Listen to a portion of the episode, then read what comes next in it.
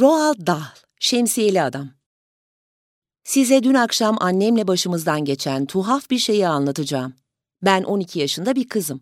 Annem 34 yaşında ama ben şimdiden neredeyse onun kadar uzunum. Dün öğleden sonra annem beni diş muayenesi için Londra'ya götürdü. Diş hekimi arka dişlerimden birinde çürük buldu. Deliği canımı fazla acıtmadan doldurdu. Sonra bir kafeye gittik. Ben bir banana split yedim, annem bir fincan kahve içti. Kalktığımızda saat altıya gelmişti. Tam kafeden dışarı çıkmıştık ki yağmur başladı. Taksiye binelim dedi annem. Üzerimizde mevsimlik giysilerle incecik şapkalar vardı. Yağmurda epeyce şiddetli yağıyordu. Kafeye dönüp yağmurun durmasını bekleyelim mi diye sordum. Şu banana splitlerden bir tane daha yemek istiyordum. Muhteşemlerdi. Durmaz dedi annem. Hem eve dönmemiz lazım. Bir taksi çevirmek için kaldırımda, yağmurun altında bekledik. Bir sürü taksi geçiyordu ama hepsinin yolcusu vardı. Özel şoförlü bir otomobilimiz olsaydı keşke dedi annem. Tam o anda yanımıza bir adam geldi. Ufak tefekti, epeyce yaşlı görünüyordu. Yetmiş ya da daha fazla belki de. Şapkasını çıkarıp kibarca selam verdikten sonra anneme, affedersiniz umarım beni mazur görürsünüz dedi. Bembeyaz hoş bir bıyığı, bembeyaz çalı gibi kaşları, kırış kırış pes pembe bir yüzü vardı. Şemsiyesini başının üstünde yüksekçe tutuyordu. Evet dedi annem kendinden gayet emin ve mesafeli. Sizden minik bir ricada bulunabilir miyim acaba dedi adam. Minicik bir rica sadece. Anneme baktım. Adamı şüpheyle süzüyordu. Çok şüpheci bir insandır benim annem. Özellikle iki şeyden çok şüphelenir. Tanımadığı adamlar ve rafadan yumurtalar. Yumurtanın üstünü kırıp içinde sanki bir fare ya da onun gibi bir şey bulacakmış gibi bir kaşıkla dikkatlice karıştırır. Tanımadığı adamlar konusunda da altın bir kuralı vardır. Bir adam ne kadar hoş görünüyorsa o kadar şüpheleneceksin. Bu ufak tefek yaşlı adam da çok hoş görünümlüydü. Kibardı, düzgün konuşuyordu, iyi giyimliydi. Gerçek bir beyefendiydi. Beyefendi olduğunu ayakkabılarından anlamıştım. Bir beyefendiyi her zaman giydiği ayakkabılardan tanırsın. Bu da annemin en beğendiği sözlerden biriydi. Bu adamın da şahane kahverengi ayakkabıları vardı. Meselenin aslı şu ki dedi ufak tefek yaşlı adam, kendi kendimi bir parça sıkıntıya soktum. Ufak bir yardıma ihtiyacım var. Önemli bir şey değil, sizi temin ederim. Neredeyse hiç denilecek kadar küçük bir yardım esasında ama gerçekten ihtiyacım var. Malumunuz hanımefendi benim gibi yaşlılar berbat bir şekilde unutkan olabiliyor sık sık. Annemin çenesi havaya kalkmıştı. Adama burnunun ucuyla tepeden bakıyordu. Korkunç bir şeydi annemin bu soğuk nevale bakışı. İnsanların çoğu annem onlara böyle baktığında tamamen dağılıp parçalara ayrılırdı. Bir keresinde kendi okul müdiremin annem ona gerçekten iğrenç bu soğuk bakışla bakarken bir salak gibi gülümseyerek kekelemeye başladığını görmüştüm. Ama kaldırımda başının üstünde şemsiyesiyle duran bu ufak tefek adam gözünü bile kırpmadı. Kibarca gülümsedi. Bana inanmanızı istirham ediyorum hanımefendi dedi. Emin olun ki sokakta hanımları durdurup onlara dertlerimi anlatacak tıynette biri değilim ben. İnşallah değilsinizdir dedi annem. Annemin keskin dilinden çok utanıyordum. Ona of ama anne ya Allah aşkına demek istiyordum. Baksana ne kadar yaşlı bir adam, ne kadar tatlı, ne kadar kibar. Üstelik başı da sıkışmış bir sebepten. O yüzden yapma. Lütfen ona bu kadar canavarca davranma. Ama hiçbir şey demedim. Yaşlı adam şemsiyesini bir elinden diğerine geçirdi. Daha önce hiç unutmamıştım, dedi. Neyi unutmamıştınız diye sordu annem sertçe. Cüzdanı mı, dedi adam. Diğer ceketimin cebinde bıraktım sanırım. Yapılacak en aptalca şey değil mi? Benden para mı istiyorsunuz dedi annem. Aman aman hayır diye bağırdı adam. Allah korusun hiç öyle bir şey yapar mıyım? Ne istiyorsunuz o halde dedi annem. Hadi ama çabuk olun tepeden tırnağa sırılsıklam olduk burada. Farkındayım dedi adam. Bu yüzden yağmurdan korunmanız için size kendi şemsiyemi takdim ediyorum. Sizde de kalabilir. Eğer, eğer sadece, eğer sadece ne dedi annem. Karşılığında evime gidebilmem için taksi parası olarak bir sterlin verebilirsiniz. Annemin şüphesi geçmemişti hala. Baştan beri üzerinizde para yoksa, dedi. Buraya kadar nasıl gelebildiniz? Yürüdüm diye cevapladı adam. Her gün güzel, uzun bir yürüyüşe çıkarım. Sonra da eve gitmek için bir taksi çağırırım. Yılın her günü yürürüm ben. O halde şimdi neden yürümüyorsunuz? diye sordu annem. Ah keşke dedi adam, keşke yapabilsem. Ama şu yaşlı uyuz bacaklarımla o kadar gidebileceğimi zannetmiyorum. Zaten epeyce uzun yürüdüm bugün. Annem alt dudağını dişleyip duruyordu. Bir parça yumuşamaya başlamıştı. Görebiliyordum bunu. Ayrıca altına sığınabileceğimiz bir şemsiyeye sahip olma düşüncesi güzel bir fikir olarak aklını çelmişti. Çok hoş bir şemsiyedir dedi ufak tefek adam. Fark ettim dedi annem. Kumaşı ipektir dedi adam. Görüyorum. O halde neden almıyorsunuz hanımefendi dedi adam. 20 sterlinden fazlaydı fiyatı size yemin ediyorum. Ama şu anda hiçbir önemi yok benim için. Yeter ki evime gideyim şu ihtiyar bacaklarımı azıcık dinlendireyim. Bir baktım annemin eli çantasının kilidini yokluyor. Onu izlediğimi fark etti. Ona kendi soğuk nevale bakışlarımdan biriyle baktım. Ne demeye çalıştığımı gayet iyi biliyordu. Şimdi beni dinle anne diyordum ona. Bu yorgun, yaşlı adamdan bu şekilde yararlanmaya kalkamazsın. İğrenç bir şey olur. Annem durup bana baktı. Sonra ufak tefek adama döndü. 20 sterlin değerindeki bir şemsiyeyi sizden almak doğru bir şey değil bence. Sanırım size taksi ücretini verip konuyu kapatmak çok daha iyi olacak. Hayır, hayır, hayır diye bağırdı adam. Bu söz konusu bile olamaz, aklıma bile gelemez, hayatta olmaz. Sizden bu şekilde para almayı asla kabul edemem. Şemsiyeyi alın sevgili hanımefendi, kendinizi yağmurdan korursunuz işte. Annem bana muzaffer bir bakış attı. Gördün işte diyordu bana, yanılmışsın, şemsiyeyi almamı istiyor. Sonra elini cüzdanına soktu, bir sterlin çıkarıp yaşlı adama uzattı.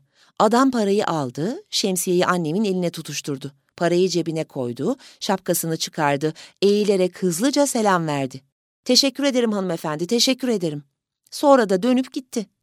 Gel şemsiyenin altına gir de ıslanma bebeğim, dedi annem. Ne şanslıyız değil mi? Bugüne kadar hiç ipek şemsiyem olmamıştı. Alacak param yoktu. Başta ona niye o kadar kötü davrandın, diye sordum. Düzenbaz biri olup olmadığını anlamam gerekiyordu, dedi annem. Anladım sonunda. Beyefendi biriymiş. Ona yardım ettiğim için memnun oldum. Evet anne, dedim. Annem gerçek bir beyefendiydi, diye devam etti. Varlıklı da, yoksa ipek bir şemsiyesi olmazdı. Ünvan sahibi biri ise hiç şaşırmam. Sir Harry Goldsworthy gibi mesela. Evet anne. Bu sana iyi bir ders olsun, diye sürdürdü konuşmasını annem. Asla acele etme.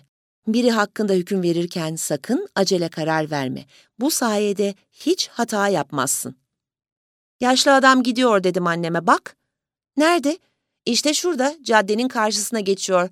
Allah Allah anne şuna bakar mısın ne kadar telaşlı yürüyor.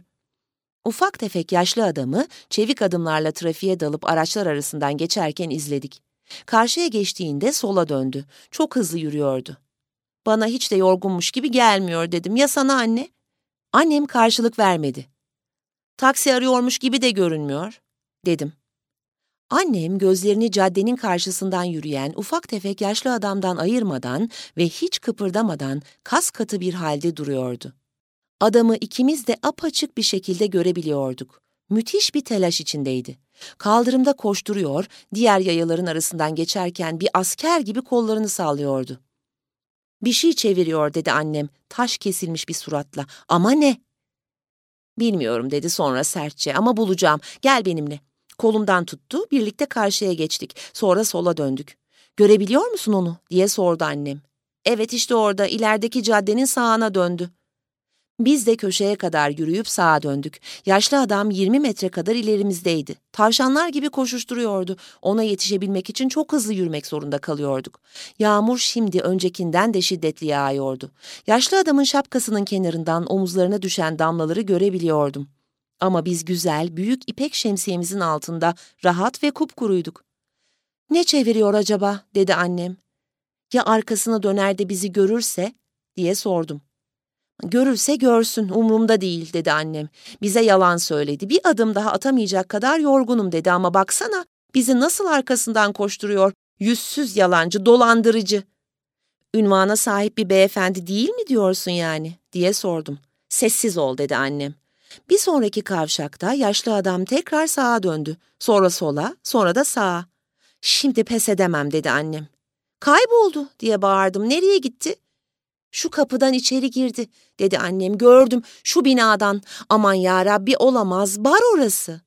Bir bardı gerçekten de. Önündeki tabelada büyük harflerle The Red Lion diye yazıyordu. İçeri girmeyeceksin değil mi anne? Hayır dedi annem. Dışarıdan içerisini izleyeceğiz. Barın önünde büyük bir cam levha pencere vardı. İçerisi bir parça dumanlı olmasına rağmen cama yaklaşırsak gayet rahatlıkla görebiliyorduk. Bar penceresinin dışında birbirimize sokularak durduk. Annemin kolunu sımsıkı kavramıştım. İri yağmur damlaları şemsiyemizin üzerinde büyük bir gürültü koparıyordu. İşte dedim, işte orada. Baktığımız yer bir sürü insanla ve sigara dumanıyla kaplanmıştı. Bizim ufak tefek yaşlı adamımız hepsinin tam ortasındaydı. Artık başında şapkası, üzerinde paltosu yoktu. Kalabalığın arasından bara doğru yürüyordu.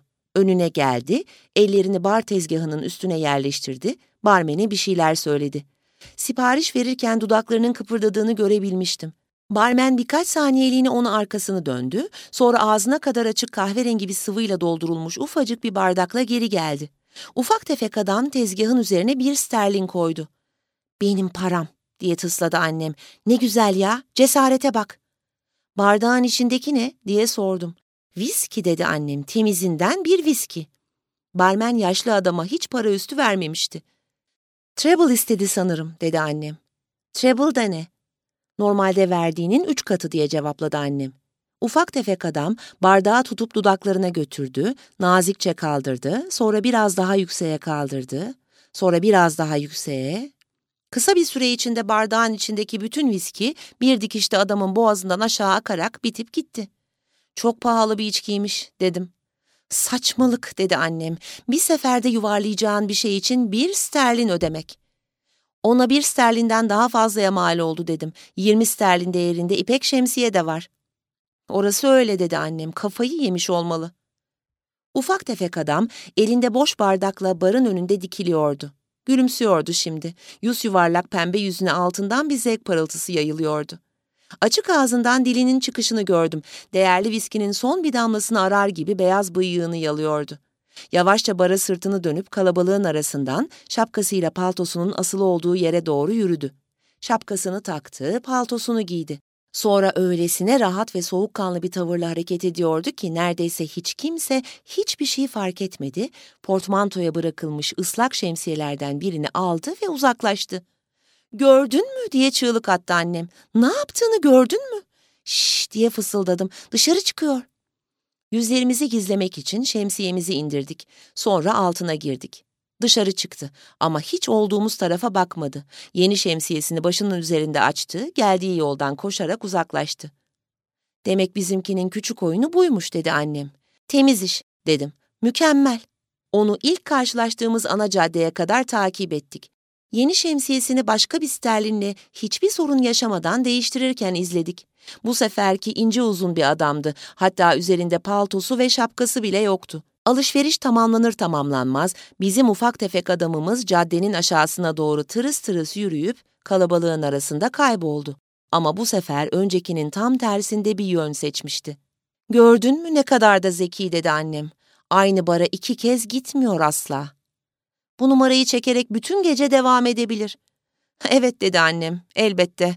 Ama bahse girerim, yağmur yağsın diye durmadan dua ediyordur.